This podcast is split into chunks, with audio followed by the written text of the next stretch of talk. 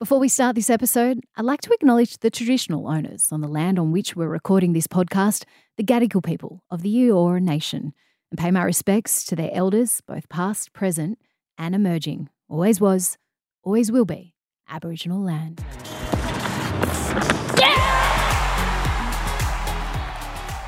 Hey, I'm Sam Squires. Welcome to On Her Game. In this episode, I speak with basketball player Kayla George. We would have been the most photographed team at the Olympics for the wrong reasons.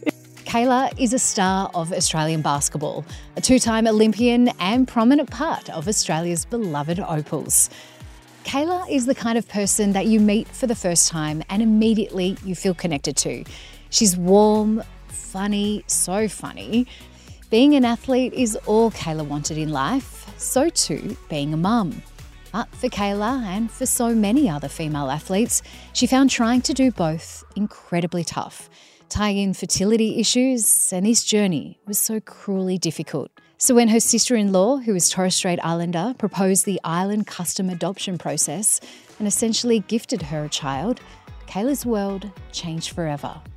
Kayla speaks so openly and beautifully about her little Pearl and the island custom adoption process that it's hard not to get emotional about it. There's no greater gift than that of life, and there's so much love and respect weaved through this practice that so many are unfamiliar with.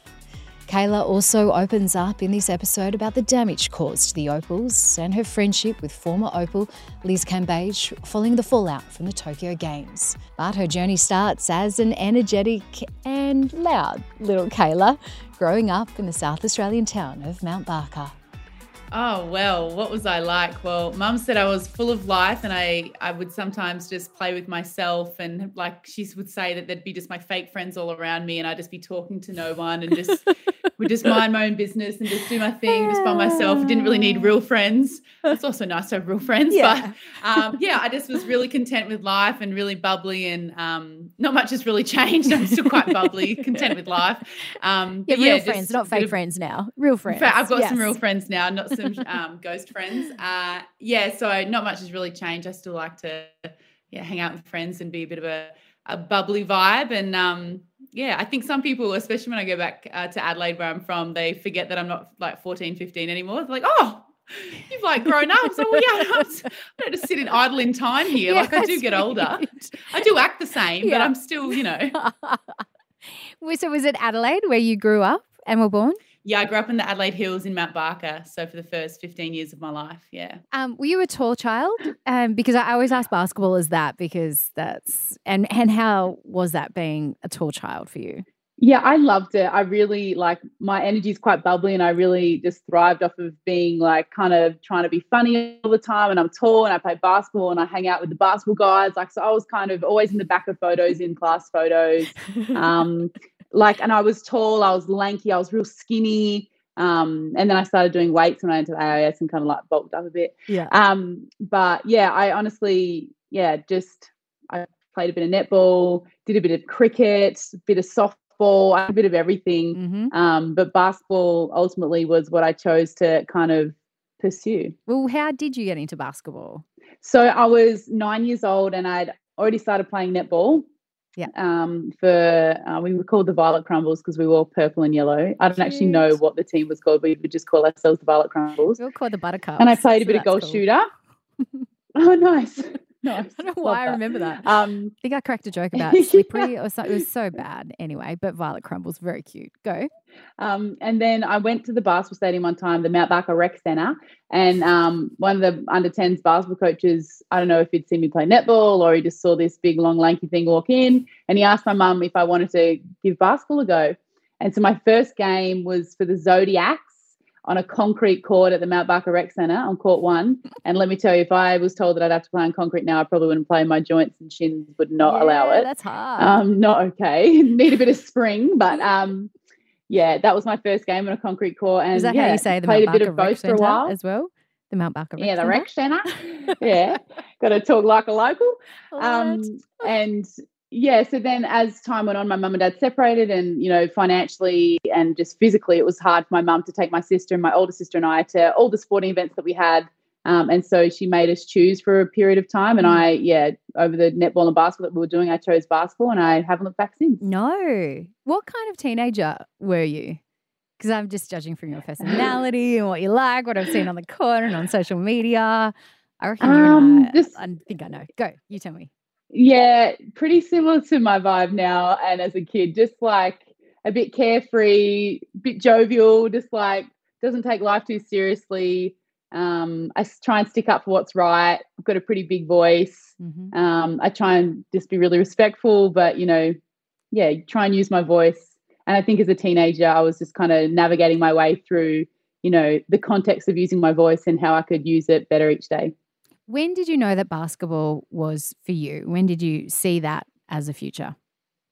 I get asked that a lot because I mean I've had a really cool career and uh, I am so blessed in what I've been able to achieve. And I honestly feel um, being tall is obviously one thing, and that's really great. But it doesn't really matter. We need point guards too. So even though sometimes I try and be point guard, but it's not my role.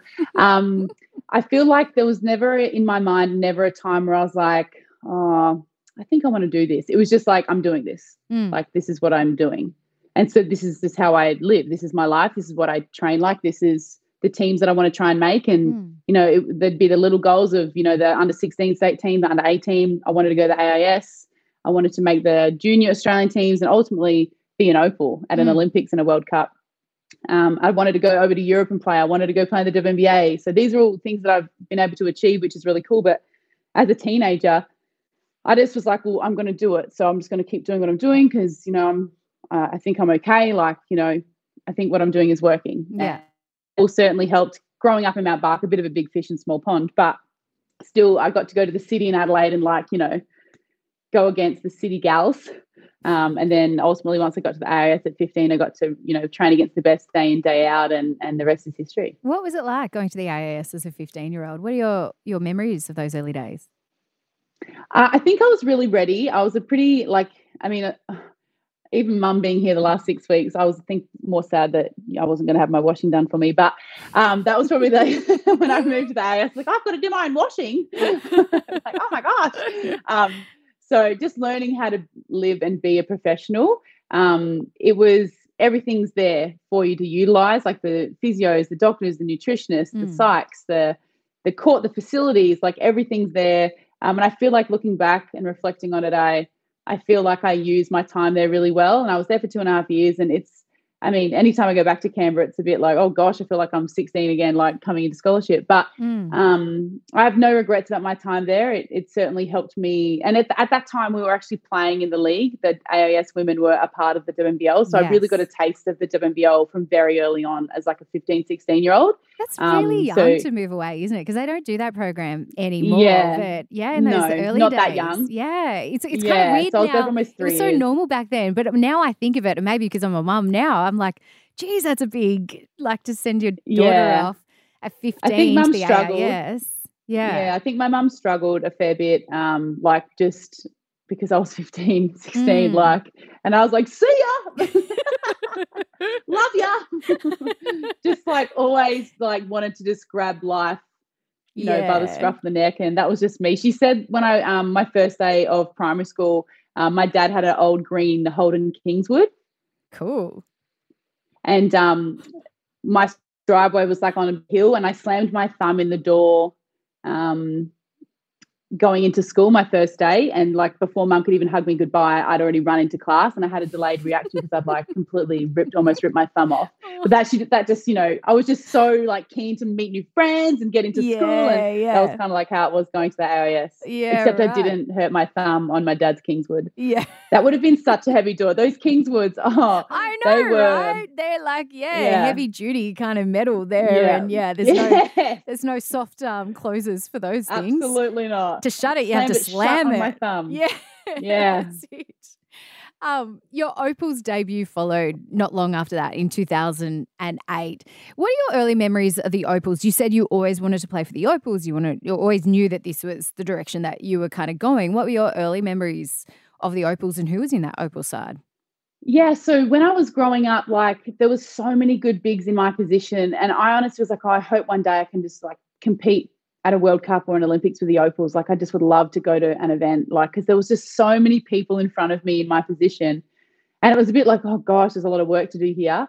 Um, and so I, I, just remember my first camp right before the Beijing Olympics. I knew I wasn't going to make the team. I was still at the AIS. Myself and Marianna Tolo were on scholarship, and we were just chucked into the last one of the last selection camps before they went on tour before they got to Beijing. And my very first drill was against Susie Batkovic, like one on one from halfway. And I'm pretty sure I wet my pants and I did like a half court runner and it almost broke the backboard. I was like, what am I doing here? Oh my God, I'm so nervous. I mean, I ended up winning three championships with her like not long after that, you know, like two say, years down the track Susie. in Townsville. yeah, she's a she's a ripper human, but I just was very intimidated by her as a little 18 year old. Um, I think I might have been 17 um, yeah. before Beijing. And like she was obviously one of the stars of the team at that point. I was like, really, my first ever Opal shot. I've got to go one on one against Susie Batkovic from halfway. this is my intro to the Opals. Great. What a foundation. Ah. Great. Um, so that's my very first memory. And then just um, when I got cut, I was like, all right, well, that felt good. What a cool experience. Like I got to do the whole camp and mm. it was just a, a nice a nice experience and I, I definitely left um, wanting more and and representing your country is like a feeling like it's unlike anything else like I've ever experienced in my life. It's just so rewarding. There's so much hard work that goes into it, but when you mm. can overcome pressure and, and get really good results like the Opals have been able to do, um, it's euphoria. Did you feel we hear about that Opals sisterhood? Did you feel that when you were in that squad? Um, I think I was too young to grasp that yet. Mm. I think I was just trying to find my own place. Mm. And I, I, can't really say if I told you that I did, I would be lying. Like I just mm. was just trying to fit in. Mm-hmm. And so they probably had already gone steps ahead in their culture to get, you know, the silver medal that they got mm. in Beijing. They were already well ahead of where I even knew I was. Mm. Like, you know what I mean? In, in that time, I was just trying to figure out my space in that squad. So, mm. yeah, I, I had no recollection. I've got no recollection of what their culture was like, but I'm sure it was great because they won a medal. So. What was your um? What was it like then for you to see that and to to witness them? You know, having been in camp with them and obviously didn't make this the side, but to see them achieve such great heights um, at the Olympics and everything, but then for you to eventually make your debut, what was that then like? Yeah, it's um, it's a pretty surreal feeling to say that you're a part of their silver medal in Beijing, even though I just was at one camp and I got to, you know, be a part of a small part. I think anyone that's in the squad is a huge part of you know the end mm. result um, because without that you know it's the process right it was that um, one-on-one with Susie Batkovic that got you that it was there. And, yeah 100%. you know I gave her confidence and yeah. she got a steal and she had a great tournament um, but even like looking now like and you know you've got Lauren Jackson coming back into the the team just recently and like I watched her in Beijing I watched her mm. in in London and uh, even before that in Athens, they were all on my school book. I had an Athens photo. Sandy Brondello was on that in yeah. that team. Trish Fallon, our coach and team manager for this last campaign, like. And then it's like full circle moments, you know, like my hero. Would you say that was on your folder, on your book at school? It was on my school book, my the Athens silver medalist team. Wow. Yeah, that was on my school books. Yeah.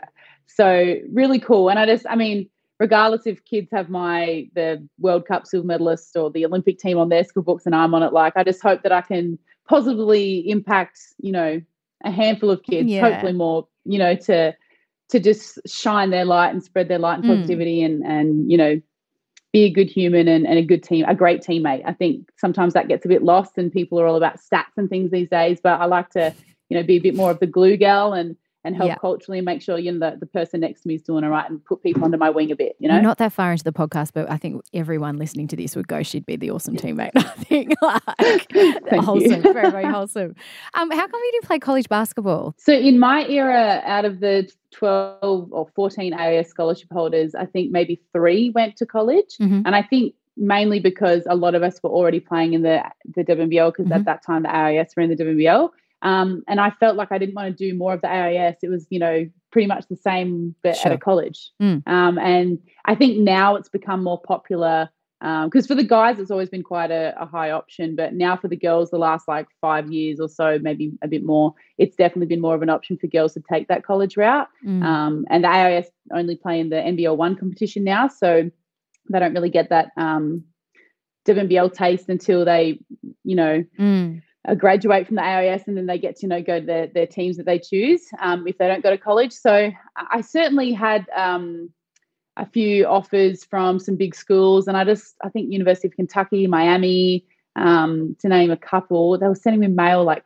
crazy. Like every day I'd get mail. Like their recruiting is this next level. Wow. Um, but I just wasn't interested. I really just wanted to go home to Adelaide, play for Lightning, um, be with my family, and um, just mm. experience the the WNBL from a professional point mm. of view. Because obviously at the AIS, where you know the learning side of it and, yeah, and yeah. learning to be a pro, and I wanted to be a pro in the league that I'd already been playing in. So yeah, that's yeah. what I did.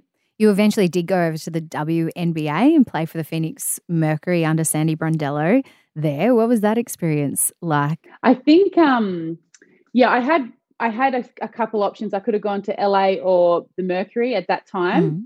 And I felt going into the world of the unknown, go to someone you know in Sandy. So, because mm-hmm. I um, was coached by her and her husband Olaf in Logan. Yep. So, I felt that that was a really good decision for me. And yeah, I was there for two years. And I think Americans love Australians, and um, in terms of how we go about our business uh, basketball wise, um, obviously we're friendly mob us Aussies, but um, we're just like really tenacious and hardworking and and really quite team players. So mm. I think that you know um, we're always very welcomed in the uh, American system. Mm. Um, very unselfish players uh, for the most part.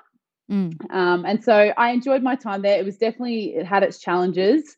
Um, you know, lots of travel. There's lots of times where I wouldn't get a lot of court time. So you've really got to stay ready for when your number's called. Like mm. constantly staying ready can be quite exhausting on the mentals, um, mm. especially when it's not kind of like happening and you're not getting those opportunities sometimes. But I mean, Sandy did give some good opportunity both my years, and then I my third year was in Dallas, mm. um, and I had some good opportunity there too. It was a overall a cool experience. Um, I certainly learned a lot from my time there, and um, realizing I'm a lot stronger than I realized. Mm. Um, thinking I was already like pretty good or like in terms of mentally like tough already. Um, you know, leaving there where I probably found some weaknesses in wanting quicker bounce backs after feeling really low and like my self-worth kind of would take a hit a fair bit over there and I just learned to navigate ways to make sure that that did hit as much uh, unnecessarily because sometimes I would, you know, we're all our own harshest critic and, and over in the states i think I, I really navigated that space to learn how to yeah have quicker bounce backs because you have to in life on mm. and off mm. court have quick bounce backs you can't stay low for too long and sometimes you need a little bit longer than others but um, i certainly use my time there to yeah have a better understanding of how far i can push myself mentally. what was it like going from the wnbl to the WNBA? Yeah, so the physicality, the speed, the pace of the game. Um, you know, the WNBA is the best league in the world. It's not the highest paid though, but it is the best league in the world, mm. which is a bit weird. But mm-hmm. um, you know, they're they're just absolute athletes in the states, and um, they're yeah, it's definitely like a really tough league to play in and a tough league to stay in. Mm. Um, so I mean, the WNBL I think is right up there with the top leagues in the world as well, mm. um, and we get really great imports out each year. Uh, but the WNBA is absolutely um, the best league mm. in the world. Um, it's you know you're playing the best of the best each game. Mm. It's tough. Can we talk then about your fertility journey as uh, an athlete? Uh, uh-huh. What were your early expectations about being a becoming a mother and being a professional athlete? Yeah, so actually on my goal list, so I've got like going Olympics, playing the WNBA, playing Europe, all that stuff. And then one tick, of my tick, last ones tick. is become a mum and come back and play basketball wow. at a high level, at the highest level possible. When did you write that? When was that your goal? Um, that was like mid to late teens. Mm. As wow. I was setting like some realistic goals for my future. Yep. Not many like people did it back then, future. right? Yeah, uh, yeah, no, become a mum no, and come back. I mean, there'd be, yeah, yeah. um, I know Trish Fallon like she was 26 when she had her first kid, and then three months later went and played pro in Italy. Hmm. Um, there are some exceptions, I guess. And then in the WNBA, there's a fair few mums that have come back to play, mm-hmm. you know, the next season after, which is amazing. Um, but yeah, it's always like a challenge, and I, I, guess because there's Opal's commitments as well, and being in the Opal's program since 2008, when you're not in season in the WNBL or um, in the WNBA, if you're home, like there's Opal's commitments. So mm. um, when do you find the time? What are you going to miss? What big event are you going to miss? Or are you willing to risk mm. missing um, to fall pregnant? Um, and then at that time in my early 20s, mid 20s, I was still kind of like just scratching the surface on you know the national team stuff. And my first World Cup was in 2014. My first Olympics 2016. I'm like mid 20s at this point. Mm. Um, so do I risk because I'm, you know, just scratching the surface. Do I try and get pregnant now and risk maybe my role in the future? And mm. so there's a whole lot of questions that I, have constantly been asking myself. And I, I, know I'm not the only athlete, female athlete that goes to this. And it's not even limited to basketball, like any mm. female athlete, like 100%. netball. I've read a few articles about some of the netballers as well with these, you know, same questions to themselves. And can I get back to the player I was before? Will mm. I get fit mm. enough quickly? Can I, if I have a baby right here, if it works really well, will I make it in time back for the Olympic prep. So mm. like it's mm. nerve wracking because do I just miss the Olympics because I was two weeks out of being fit enough to, you know, like it's yeah. So many questions play on my mind, play have played on my mind. Yeah. Um, and then you know I've had my own issues with my period and having it delayed, and I was on the pill. Then I stopped it. I was on the mm-hmm. pill for nine years, from sixteen to 25 and then I stopped because I was like, oh, I don't really want this in my system anymore. Yeah. I just want to like have my natural period and go from there. I didn't get a period for four years. Wow. Um, and wow. so yeah, a few specialists later and um, I eventually um, I tried to fall pregnant with my husband after the 2018 silver medal at the World Cup in Tenerife through a treatment. I can't even remember what it's called. It's some big name, but it's essentially my ovaries. Like I wouldn't, um, I had good eggs, but they just wouldn't ovulate by themselves. Right. They needed help. Yeah. Um, and so I did like um, the way that the specialist uh, described it to me, it was like one tenth of what IVF users do. Now, I was doing one tenth. Mm. I could hmm. not imagine doing the full hog. So, like, kudos to anyone that's done IVF. Mm. Like, that knocked me around. Mm. Honestly, like the injections for two or three weeks and then the big hormonal one. And then I, you know, yeah. my husband and I you know, and then we try and see in a week or two later, like, you know, what the results are. Mm. And they said to do that round two or three times to try and be successful um, in the pregnancy. And after one round of it, I was in season, mind you. I was, I was about to say, you're still probably trying to play season. sport at the So I would have my sport. lemongrass and ginger tea oh, on the gosh. side because that like helped my nausea. Yeah and um, it took me probably three or four months after that. We weren't successful in in falling pregnant for just one cycle of it. Mm. And like I said just before, they suggested two or three cycles for ultimate success. Mm. And I said, look, oh, we've got the Olympics next year. I'm too nervous. Like it's yeah. just cutting it too fine. It ended up being delayed. I was going to say the 2020 that. Olympics. Yeah. Yeah. So it ended up being delayed. But ultimately, what happened from that treatment is I got my period. Right. It allowed me to have it. It's now allowed me from that time to have a regular cycle. I was about to say, um, was it? It's just was it what was happening in your body that was stopping you from having your period, or was it because you were also a professional athlete? Because a lot of professional athletes don't always get their periods, right? I think it might have been a nice combo of both because still to this day, like after the World Cup, my period was like five weeks delayed because of the stress I put in my body. After the Olympics in Tokyo, right. four or five weeks delayed because of the stress that's on your body physically, yeah. mentally. Um, yeah. And so, yeah, once, you know, four or five weeks later when my adrenaline's completely down and like I'm not, you know, training like I was in the prep or mm. at the event, mm. like then my body's like, oh, hold on a sec. Yeah. But at least I'm still getting my now. period. So I'm still really, yeah. So I think it might have been a combo of both. Mm. Um, in my professional expert opinion. yeah, well, it's your body too. Sometimes we know yeah, our bodies better, yeah. right? Like I believe yeah, that. Absolutely. Yeah. Yeah. So I think um being an athlete is certainly you you do have a lot of stress on your body. And um, but I also am so grateful for the decision to try and fall pregnant because it essentially gave me my period. Yeah. Yeah. I hadn't had it in four years and it was starting to get really scary. Yeah. Did they give you any indication of what your chances were of conceiving naturally? Um, I think in that space it was going to be really hard before I did that treatment because he said like you've got some good looking eggs there, but um, they're not ovulating by themselves. So mm. I definitely needed that help in that space. Now at that point I wasn't like I wasn't getting a period, and now I get a period and like a painful one, not like a pain, like a excruciating pain, but like a normal period pain. Like I get the cramps stuff. I never had that before because I was on the pill. Right. Yeah. So yeah. Um, I get like I experience a normal period now, which is um, so I'm hoping that I don't have to do that treatment again yeah. when I do try and and after um, I'd like to go to the next. I'd like to do everything I can in my power to work hard, train hard, make that team, go yeah. to Paris, um, and then my husband. I'll be 35, and then my husband has been very patient so i think uh, i i know i'll definitely try and have a baby after that time and, and and look it couldn't it could take me a year or two to fall pregnant yeah. so i'll still continue to play and do my thing but we'll definitely be actively trying yes after that after those games so you decided it was too close to the olympics to take the risk in in going further with IVF and and trying to fall Mhm. pregnant. When did the discussion about your next step take place? Yeah, so I wasn't doing IVF. Sorry, just to like make Sure, sure no. people are yeah confused. It was just the treatments, like one tenth of the treatment, is to help my eggs drop, I guess. Sure. Um, and then everything else can be natural after that. Um, so the next step. Can you ask the question again? Sorry, I just completely. So the next step is it Kupai Omasker? Is that how you pronounce it? In terms Um, of I just yeah, that's that's yeah, that's how you announce it, but it's um pronounced it. But I just usually say island custom adoption. Um, Yeah. is the easiest way to kind of go about it. I Island definitely like that. Um, Island so custom adoption. yeah, that's Yep. a bit easier. Um, so it's been yeah, been around for generations in the Torres Strait Island culture.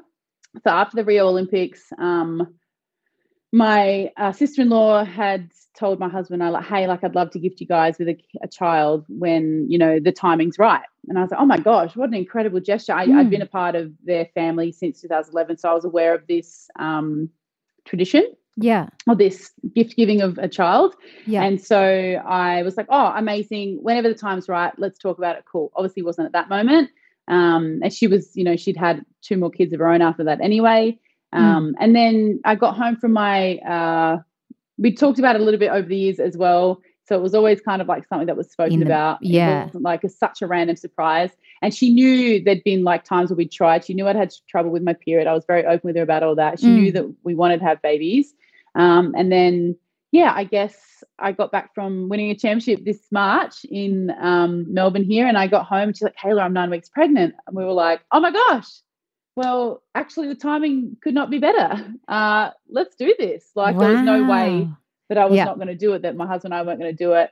Um, and yeah, we haven't really looked back since. We've just kind of enjoyed the journey and and tried to get a better understanding of the the island custom and and tradition and culture. And yeah, I guess I'm forever learning. And and Pearly Girl's just a dream, and I can't wait to share with her, you know, the selflessness of her birth mum and Yeah. and tell her the journey. Yeah. Can you explain island custom adoption for for people because it's since become Queensland law? What only two years ago or Yeah, something? But it's been going. Can you explain to me because this might seem different to to some people? I was fascinated when I heard about this and and Yeah, thought what course. a beautiful beautiful custom. But can you explain that? Yeah. So um, if someone in their family, uh, in a family, is struggling to have kids or is unable to have kids, um, someone can choose to gift them with a child.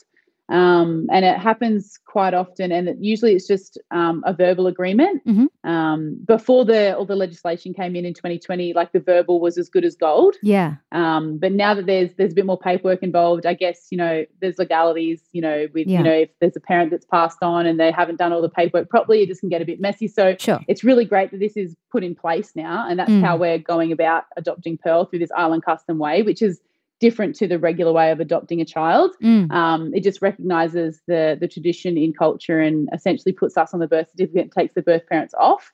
Mm. Um, and so, yeah, uh, they truly believe if after they gift someone a child that they and that uh, they struggle to have their own um, or have had challenges, that they will have their own. They they really believe that, and more often than not, it actually really happens. oh right. So Yeah.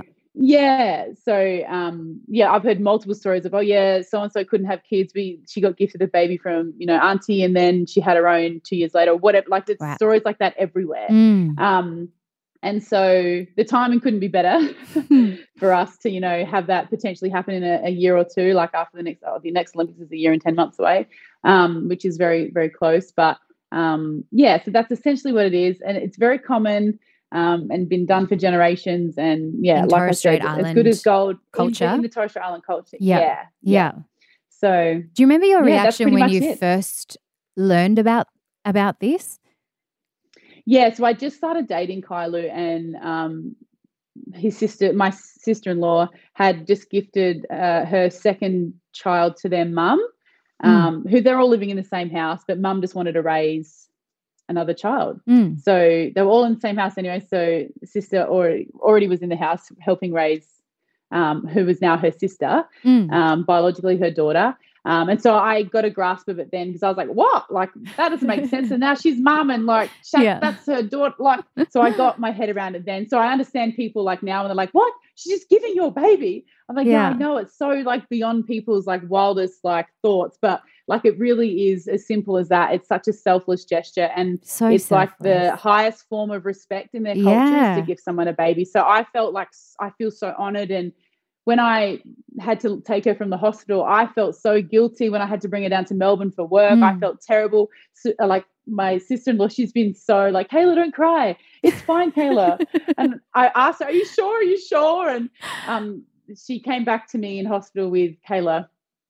I truly believe that I've just been babysitting her for you for the last nine months. She is your Bubba. I'm just auntie. Aww. And so when the doctors and nurses would come in, they'd speak to Serena Wow. that's her name. Yeah. And she would, um, I tried to avoid saying it, but I just said it. But she would say, That's mum, I'm auntie. And so it was very, it was a really overwhelming time. And I still pinch myself to this day. Like mm. I just stare at Pearl and I'm like, oh, she is just so beautiful. Mm. Um, and I'm just so grateful for such a, a generous, selfless um, gift. I think it's just beautiful. When I first read about it, yeah. I just thought, I thought exactly the same, like in, incredibly selfless so beautiful and and what a gift to give yeah. someone, you know, like the yeah. gift of becoming a mom. And, you know, if it's yeah. difficult for someone in your family to be able to do that for them is is I mean it's I mean it's along the same lines as, you know, I've I've got friends whose siblings couldn't have kids and they've donated their eggs and and everything like that. It's along those those same lines, right? It's just yeah, yeah, a really beautiful beautiful thing. So yeah, and well, I've got on my Instagram the video of me in the theater, like I've yeah. been seeing her for the first time. I don't know if you've watched that. Yes. Um, that's you know pulls at the heartstrings there, but yeah. like I still cry when I watch it because it was like so uh, like I couldn't even cry in the theater because it's like I just was like, oh, yeah, like unreal feeling. Yeah. Um. So and it's still probably hard for people to understand like she just gave a baby away and, and that's not really my problem. Like i just no. I just explain it as i've explained it to you and and i'm just so i mean it's culture and, and right as well. it like is, it's it understanding. Is. and i thought it was yeah. it's probably good to do this podcast because i wanted to learn about this culture. I wanted to know yeah. about what happened and and understand it. And i think it's important for other people to understand different cultures as well. But that's like yeah, part of absolutely. our australian culture and torres strait island yeah. culture Right. And some people, like some birth parents, once they give the baby away, they're like, that she's yours or he's yours. Like, mm. that's, we're done here. But in our case, um, I want Pearl to have an understanding. I mm. want her to find out, like, you know, from us and not like, you know, from her cousins when they're having a play date or something. Mm. I want her to really like yeah. have a good understanding. I, I, mean, that's what I hope for. And yeah. I want her to know that she was, she grew in, uh, you know, Auntie Nina's belly. And yeah. I want her to, you know, grasp that. Um, and that's the choice that it's completely on on me what how I go and my husband Kylie how we do that and mm. we've decided like without even questioning like oh my gosh she's going to know that Auntie Nina is you know she grew in Auntie Nina's belly and that mm. she's going to know the whole process and and have an understanding of how beautiful the gesture and the culture is of the Torres Strait Islander people. Yeah, I love it. I think that's really the ultimate the ultimate gift really like that a family member yeah. can can give another oh, um of life. Yeah, yeah. right. Absolutely. Yeah. So, what was it like the first time that you had to take little Pearl home? Because you were talking, like in the World Cup, you were talking about her, you know, uh, on your Instagram and in interviews, and you were saying, like, you know, yeah, you know, I'm becoming a mum as soon as this World Cup's over. She's going to be born, and and everything like that. Uh, you know, you had a long time to kind of get used to that idea, but then to yeah. be able to take because you had her name right beforehand, yeah, but to take yeah. her home, so we name, yeah. We named her Pearl to pay homage to the Strait Island waters, which a couple decades ago was like probably deemed one of the wealthiest waters in the world due to people coming from all over to dive for their precious pearls. Wow. Um, so I just was paying homage to culture Love and that. history of their waters. Mm. Um, and Pearl's a beautiful name. It's like, gorgeous. Oh, it's just so stunning. I love it, little pearly girl. Um, so yeah, it was a really surreal time. Even like when I was getting gifts that was really cool, like getting gifts for Pearl. I was like, oh, this is great. Like, oh, Pearl's so spoiled already. People give me little Camilla onesies or seed outfits. Like, oh, oh, nice. This girl's going to be stylish.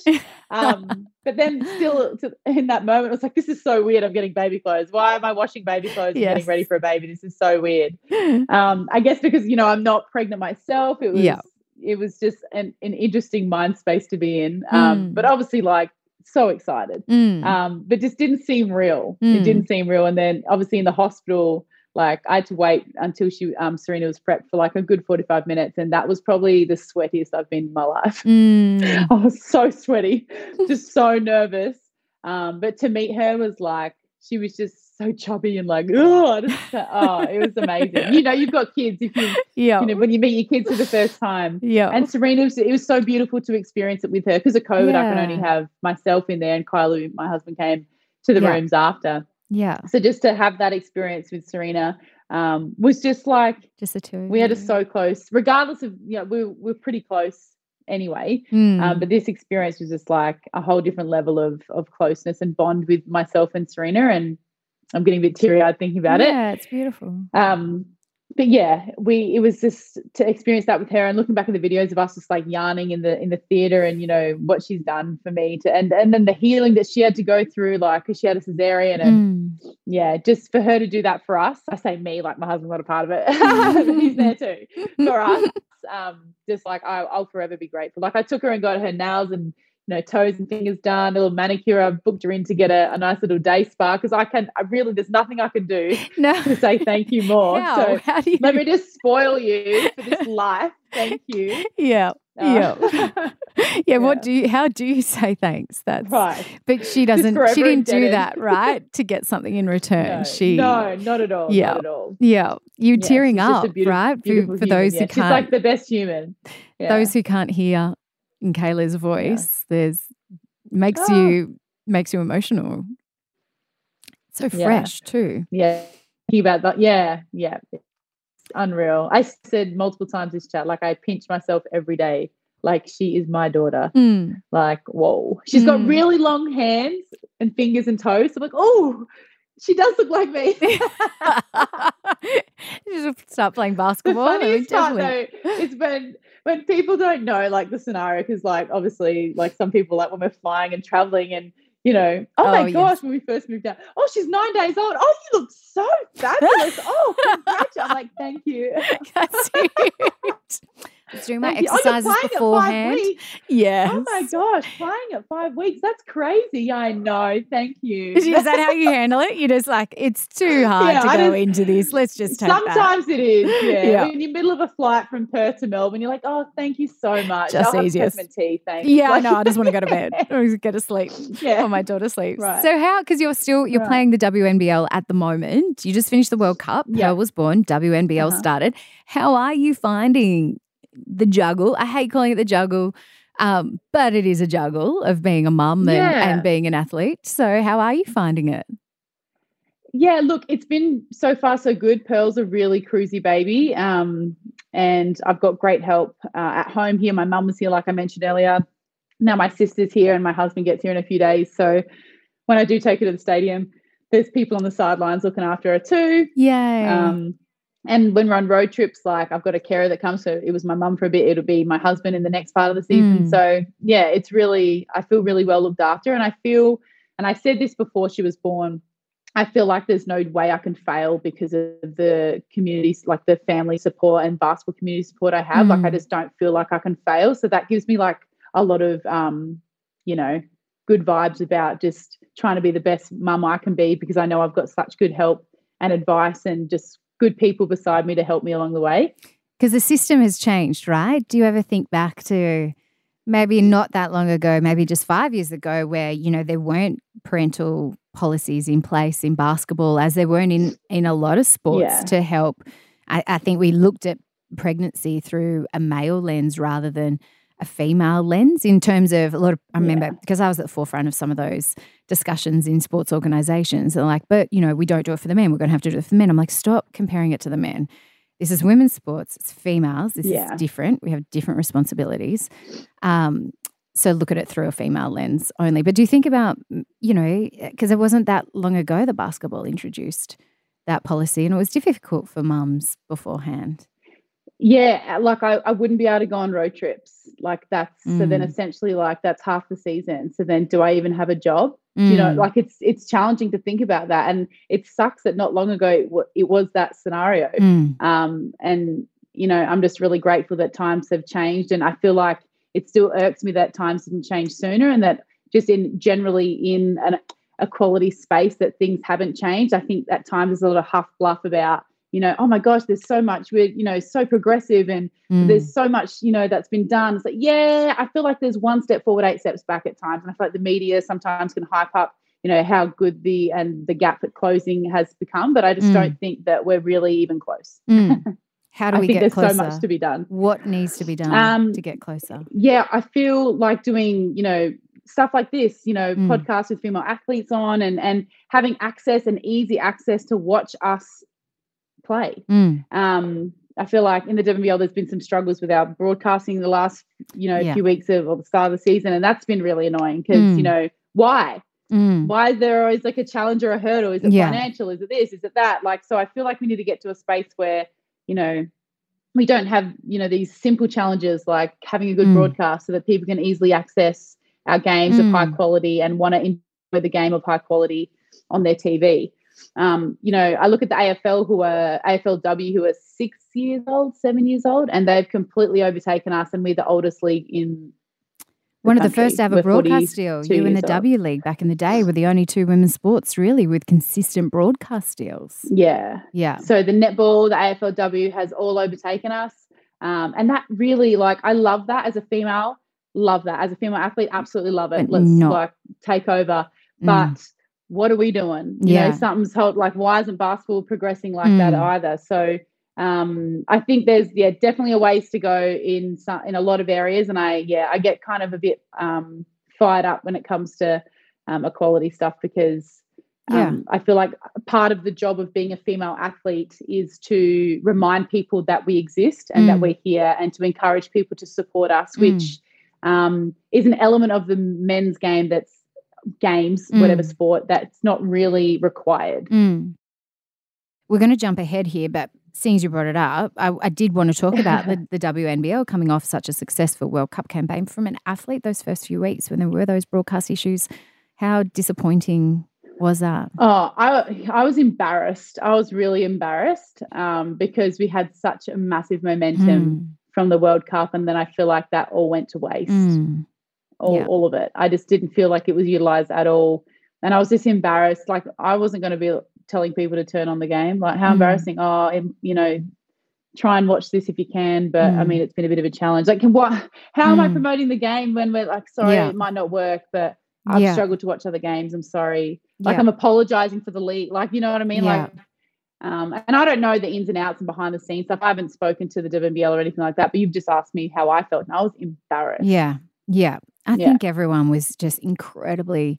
I get that embarrassed and, and disappointed because this should have been just carried on and been yeah. able to like push the league even further. Going from, I mean, because you've been involved in WNBL for a really long time, and you know you've yeah. seen such incredible change. But what has it been like for you? If we has has has it progressed at the rate you expected or would have hoped the WNBL? No, mm. not at all. Yeah. There's definitely small steps, but um, I just feel like at times we just sit idle. Mm. Um, and I mean, maybe there's stuff in the works to do some really cool stuff this season, next season, I'm not sure, but I feel like there's always a lot of big promises. And um, again, I bring it back to just always trying to promote our game and always the grind of like reminding people that we're here is so relevant and mm. even more so this season, reminding them that we're here and also at the same time apologizing that the stream might not be great. Like, and that in itself yeah, no. is just so disappointing. Yeah. In 2022, yeah. though, I mean, yeah, the coverage was better five, ten years ago than what it is. I was just about to say when we had ABC or, yeah, um, like just not yeah yeah. yeah yeah yeah and they have but yeah it was especially in those first few weeks incredibly disappointing yeah i want to talk about the world cup because we loved it but to do that i think we have to go back to tokyo though and talk uh-huh, about, okay. about tokyo um because we had sandy brondello on on her game um before the world cup and she described it as a dark period for the team uh, is dark strong enough or too strong a way no i think it's pretty that? accurate mm. it's pretty accurate it was a um yeah there was a lot of trauma that stemmed from that um These are such strong words. Sandy used that as well. Trauma, dark, yeah. like well, you've got to you've got to understand like the mindset to prepare for an Olympic Games is crazy. Like you've got to be so sharp and you've trained, you're in your physically peak condition, you're mentally ready to go. And then at the height of that, you're right, right there about to go. And then this trauma happens, which is like pretty crazy, mm. pretty unexpected, but also not a surprise just with behavioral stuff from previous times. Mm. Um, and then you're expected to go and perform at an Olympics with a star player down while the whole world is scrutinizing you for kicking your star player out. But they had no idea of the understanding of the story until just like not long ago. Yeah. like earlier this year. Why couldn't um, so we like know the story later, more? Why couldn't that's at the time um, I'm like we need to know the story because we need to understand what's happening yeah. to get behind the girls and to get yeah. behind the opals. But everyone was so quiet for like a year. Yeah. And I mean, that was really hard because, like, I, being the big voice that I am, had a lot to say because I was really over getting just like spoken about in a way that just wasn't true mm. um, as the Opals Collective. And um, yeah, I think what needed to come out came out earlier this year, and that was really great. And maybe time needed that to happen the way it did, and that's totally fine. Um, but I think for us, we couldn't dwell in that moment. We had an Olympics to play, mm. um, and to kind of to bounce back and deflect that constantly every day while trying to enjoy the Olympic experience, while trying to perform up to the Opals legacy standard, um, was really on. exhausting. Yeah, it was really exhausting. Um, but I think you know, I actually don't look at Tokyo as a complete failure, only because we're an Olympics. Yeah. So that in itself is success. Mm. Two, I think our culture was definitely challenged and stretched and had a long way to go in becoming how we got to where we are this year. Um, but I also think that the Opals legacy is so strong and they've won so many medals in the past few decades that we have such high expectations of ourselves that when we just fail a little bit, it's like we're just so our self worth is shot. We're all horrible. We're and we get that from ourselves and externally as well. Mm. So it can be really hard to deflect a lot of that. And I mean, a lot of people struggled Mm. Post Olympics, it was hard. It was a hard come down because coming down from an Olympics for any athlete is already challenging in itself. Mm. Regardless of success or not, if you medal or not, you ask any athlete, there's a come down period after Olympic. You've gone to the peak of your sport, and then after it's done, there's nothing. What's mm. next? Like, so there's always a come down period. So, our come down period, we were in quarantine for two weeks. So, oh, God, you add that on top of our yeah. trauma, on top of the quarantine, mm. on top of the self worth, on top of the outside bubble attacking us for whatever because the Opals deserve to, you know, be better, blah, blah, blah, whatever. So that was a really challenging time. And obviously, we put pressure on ourselves um, to, and that's part of the euphoria that you feel when you do find success, especially wearing the green and gold, because the Opals have had such success for such a long period of time. And we hold pride in that. Mm. Um, and so we knew we were a better team than what the results showed from Tokyo. And we came close. We only lost to China by a couple of points yeah. of a terrible call. We lost to Belgium. We flunked that first game, but our bodysuits were weren't in a good, you know, they weren't the right bodysuits. We were fiddling with them all game. There was stuff that mm. happened that people don't know about. Um, and look, we take responsibility. Yeah, we lost the games. We're the ones that were playing. Yes, of course. So there's not like, oh, it's that fault, it's that fault, it's that fault. But there were certainly things at play behind the scenes that didn't make our Olympic campaign um, very smooth. And mm. I think I think our campaign was as successful as it could be while we were navigating through some pretty heavy stuff. Yeah. What happened with your bodysuits? Oh, so um, I haven't heard we were in Vegas. We tried on the bodysuits and they were dark green on the bottom, like a beautiful dark green, and like the green that you saw, like the lighter green. Um, and when we were training in them, we asked to have them like months prior so that we could get used to them because I hadn't worn a bodysuit since I was 16, 17, but I was one of the ones that really was keen for it. Some weren't, some were. I, we wanted it to be our baggy them. green. Yeah. Yeah, we wanted it to be our like baggy green. Yeah. Um, and so we tried sure. them on. We all had we all had humongous camel toes and we all were like sweating and you could we just looked like we had really sweaty fannies and camel toe like we would, we would have been the most photographed team at the Olympics for the oh, wrong reasons. Like we were like, this can't, oh, we cannot no. be this. Like they're going to just take photos of our camels all tournament, and it's going to be horrendous. Like we're going to jump, and it's going to be a giant camel. We're going to be playing defense. Like whoa, oh, like too oh, much. No. People are going to see what we had for breakfast. We cannot have. Note this. to self: this is so, everything that's wrong with the bodysuits. Right. Yeah. So they didn't come back for the World usually, Cup. Usually, yeah. no, no. Usually on the bottom there's black mm. and it's sewn a little differently. Like the seam can't go up the middle because, like, hello, like what? It has to come up the sides. Was a seam up the middle? the middle because that's that's your hoo ha. So you've got to have the seams on the side. so they eventually fixed the seams, but we only got those uni- the bodysuits for game one 30 minutes before we left on the bus to go to the game. Uh, now, when you're trying to prep for a game, you're in your uniform. Some people in the uniform two hours before. So we're waiting, like, where are our uniforms? They didn't have the right ones made yet. Oh. So we oh. had to have these other ones, and they weren't lined properly. They weren't double lined. So they were just like a single layer of oh, lycra. Jesus. And so that's why they were, we all had to wear black skins underneath. Oh. Silly me wore blue skins. So all the game one photos, all my blue skins are coming out. I'm lucky I didn't get fined from the Olympic police of uniforms.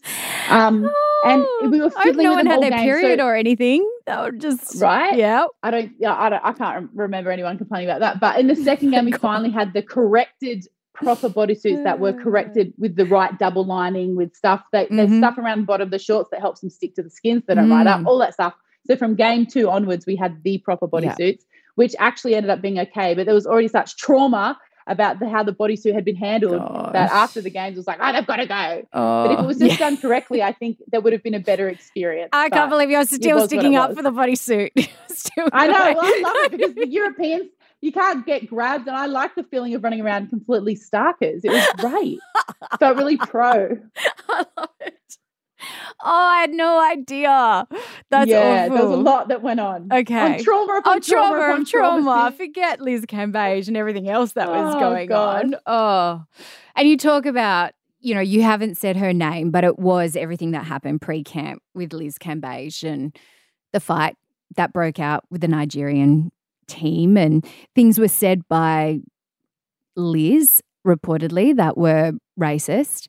For you, you know, with your husband being Torres Strait Islander and and everything, did that get to you? Did it hurt you even more hearing that from Liz? Um, probably more so for Ezi, our Nigerian teammate. Sure. Um, that's probably where my hurt started with, um, because it really, it, yeah, it wasn't a nice thing to happen, and for her to have to um, be a part and listen to that was pretty mm. terrible. And so my my heart straight away went to Ezi first and foremost. Um, and yeah, it's not something that I would have ever thought I would have ever had to be a part of or hear coming out of a, another teammate's mouth. So um, mm. that in itself was pretty traumatic. Mm. I've used that mm. word a lot. Very accurate right. how I felt. Well, I think yeah. it's important for the public to understand as well. Like yeah. what went on. Are you, I mean, you've played with Liz for some time. Are you two still talking? Is the door, you're shaking your head? No. No, we don't. Uh, well, she removed all of us opals as friends on Instagram um, after the BA um, investigation came out. Um, so that's that's all she wrote. I, Is that got, doubly hurtful, not, considering everything you've been through um, together? Well, it hurt me. It hurt me a little bit more just because, like, I there was a lot of energy on my end to for our friendship. Like, we were. Yeah. I'd always, you know, she hadn't been spoken about very highly in the Australian public for a while, and I'd always have her back with a lot of things. And yeah. and that was just um, like the first time that I was like, you know what, I, really can't have you back anymore. And it was I, losing a friend sucked, but um, how she behaved wasn't appropriate. And um, yeah, mm. look, I'm not losing sleep at night that she removed me as a friend on Instagram. Like, I'm not the one that, you know, I was there and mm. I experienced what happened, but I, I wasn't the one that had the words come out of my mouth. So, um, look, I, I hope that she's happy and I hope that she's doing well, but we, we are not friends on Instagram or we haven't spoken um, since Vegas. Is the door shut on that friendship? Do you think? Um, Is there too much? I, I don't. Hurt? No, I don't hold like a whole like a lot of grudges like that. I don't. It's not really healthy for my heart. Like I, I like to think that I forgive. I'd be happy to have a conversation with her if she had something to say. But um, look, I she has to make that move. My, yeah, I'm not. I'm not going to be going out of my way to um to make any first moves. That's for sure. Um, Sandy said that this World Cup that we've just seen in Australia on home soil. I mean, it's I'd say it's once in a generation thing, you know, like it's not often that you can be at the right place at the right time in your career to experience a World Cup on on home soil. It's something incredibly special, but it was part of the healing process, wasn't it, for the Opals really yeah. after that campaign? Yeah, I mean, looking back on it now that we won a bronze medal, like thank goodness we were back on the podium. And it's so funny that I say podium because in the lead up to the games uh, in Sydney, I was like, oh, we just need to get back to the podium. We need to get back to the podium. I don't care what color. We just need to get back there. Right. Like that's just why was that need to prove important? That we What- are Yeah. because of Tokyo, and Yeah. people were like, oh, the Opals are terrible without big superstars. No, we're not. Mm, No. Let us show you. Mm, Um, you know, with the right preparation, we had three camps before Tokyo in a whole six months. Like it's not enough. mm, So, and we had no prep games besides, you know, a, a Mm. handful or maybe three before the games. mm. So COVID this prep was so yeah. We had yeah, it was COVID as well last year. Mm. So um the prep was so different and we were more prepared. We had way more games. Um and we get to, you know, get on the podium and they decided for the first time at a World Cup to not have podiums. they just had one stage for the gold medalists. I was like, "Oh, what about the podiums? We're speaking about the podiums for this whole year. Oh gosh. a philosophical pro, you know, podium. You say podium, you know, that's bronze, Right. silver, or gold, right? Yeah. please give us a platform. Yeah. Um, yeah. So I was really happy that, you know, to be able to have success at a home World Cup because people forget there's the trauma that we're dealing with from Tokyo. There's now added pressure because it's our home World Cup. And that in itself was That's a lot. Whew, that was exhausting. that pressure, holy, that was a lot. And like the pressure from outside the bubble, the pressure on ourselves, the like, whew, Mm. Yeah. that first first French game, I think all the anxiety and pressure came out. We didn't Mm. play the brand of basketball that we wanted to, but it set us up to finish top of the ladder anyway, top of our pool. And I mean, we couldn't have had a better crossover. Like it, it Yeah. all kind of worked out really well. We unfortunately just fell to China, but um, yeah, there was immense pressure from every which Yeah. angle you could think of, from in to out to everywhere. yeah. Um, and added on top of that because it was a home World Cup, it was just like unreal. Everything. So I probably could have slept for like three weeks straight after we'd won that bronze Yeah. medal, purely just because of, you know, the trauma, the pressure, the wanting to do it so badly, just Mm. to like prove everyone wrong and whatever from Tokyo. Um, and so when I subbed off with like three minutes to go or whatever it was in the bronze medal game, I don't. I think the camera stopped working for people watching it on TV, but I was sobbing on the bench, like sobbing, Yeah. sobbing. like "Woo!" Like sobbing because I was just so relieved and happy that we could Yeah. come back to a place of Opal's legacy that made sense. Yeah. Well, I, it, do you know, you, you say that the bronze, but it was everything that you showed us throughout that World Cup, the way you girls played, the way you girls held yourself, the way you spoke and reacted to the public. I mean, I mean, that was, that was what did it. I don't, Yeah. and I don't think the public ever lost their love of the opals at all. I think we just gained a whole lot more because Yeah. you gave us so much joy seeing you do so well on on that big stage on home soil. What was it like for you to have? I mean, eh, that focus, that attention. You talk about your disappointments with the WNBL being so long, but you know, after everything you've been through, to have that public support so visible and that media support throughout your whole campaign, what did that personally mean to you? Yeah, that was incredible. I felt a bit nervous as to how it was going to be um, laid out. It's because you know the WNBL had had some issues with promotions like that and Basketball Australia, and I was a bit like you know edgy to see how it would all kind of play out. But I think um, how it was done and how you know it was promoted and and how it all went was was perfect. And I Mm. felt um, I felt a lot of love. Um, and I feel like the crowd engagement was second to none. Like you know, we just had so much. Like our singlets were in the crowd. Our there was people Mm. screaming our names. It was like, oh my gosh, this is like how it should be. This is this is what us as the Opals we want to impact. We want to positively impact, and we're Mm. back, and we want to show the Australian public the tenacious, gritty, resilient Opals Mm. of old, but in this new era.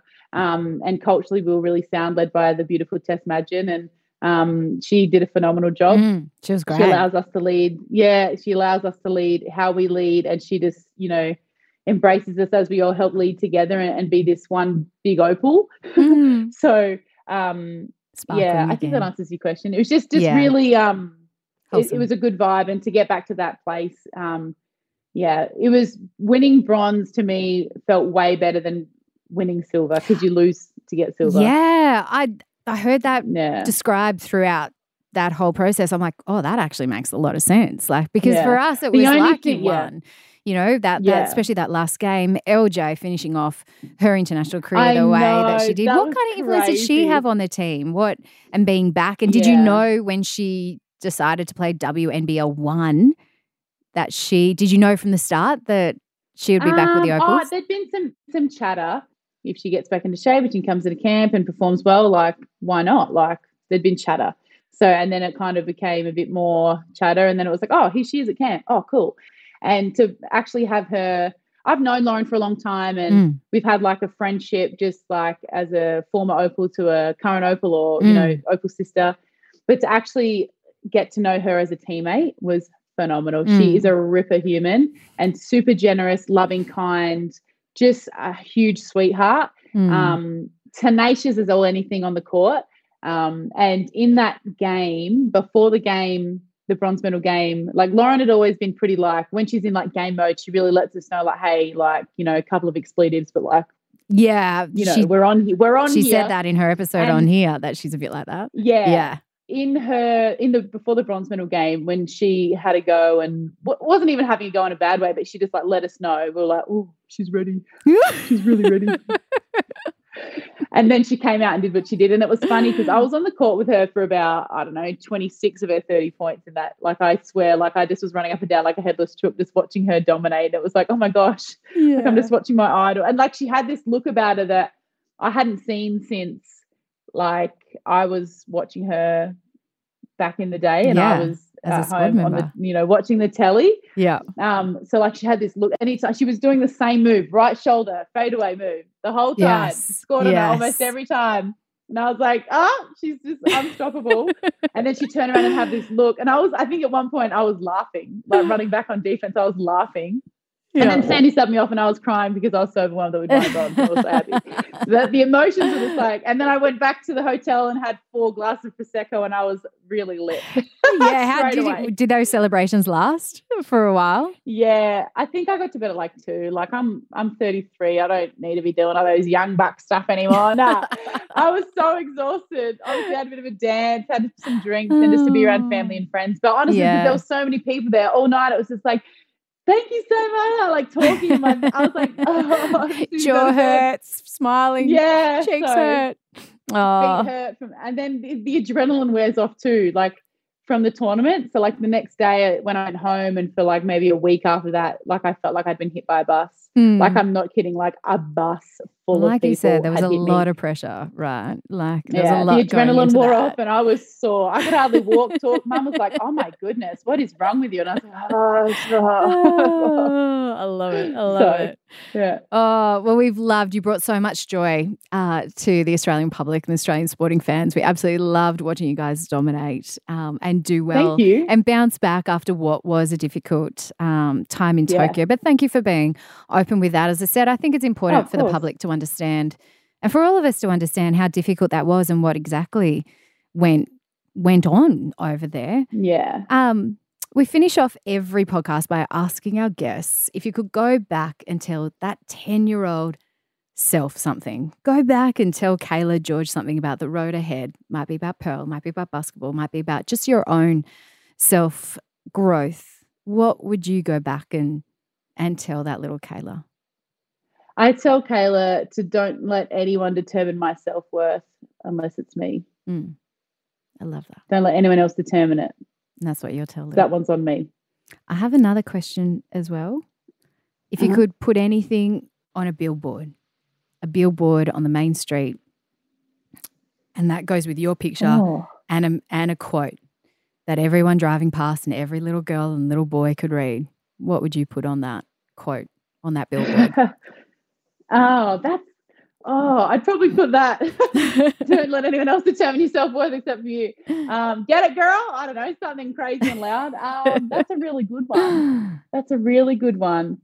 Um, uh, I'm thinking about Michael Jordan's quote about you um, don't make any of the shots you don't take or something like that. That's mm. silly. Um, honestly, probably anything about self worth. I think this day and age, with how social media mm. is and how it's becoming, and young girls and um, you know their self-worth and their lack of confidence. When i talk to parents my daughter's not confident my daughter's not confident help her in confidence. And or you know i just think that there's a real area that needs attention. And I, I, honestly anything to do with self-worth and reminding them who they are in a positive light mm. because um, there's so much pressure on these kids to be this person on social media or be the, you know, Mm. there's just a lot of pressure that probably we didn't have as kids because we didn't have, I was still like making mud cakes in the dirt I outside.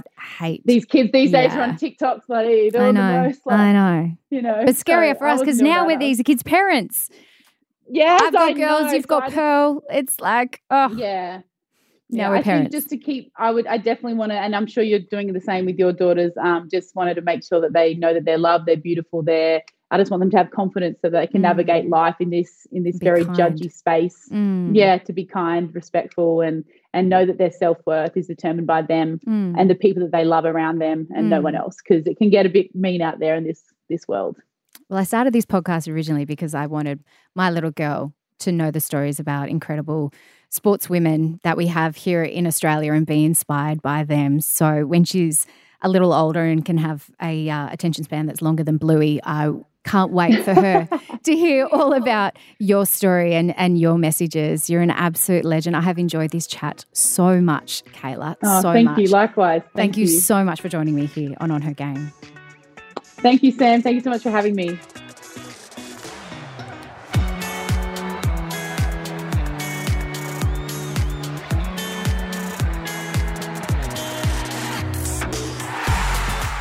On Her Game was presented by me, Sam Squires, producer Lindsay Green, audio producer Nikki Sitch, executive producer Jennifer Goggin.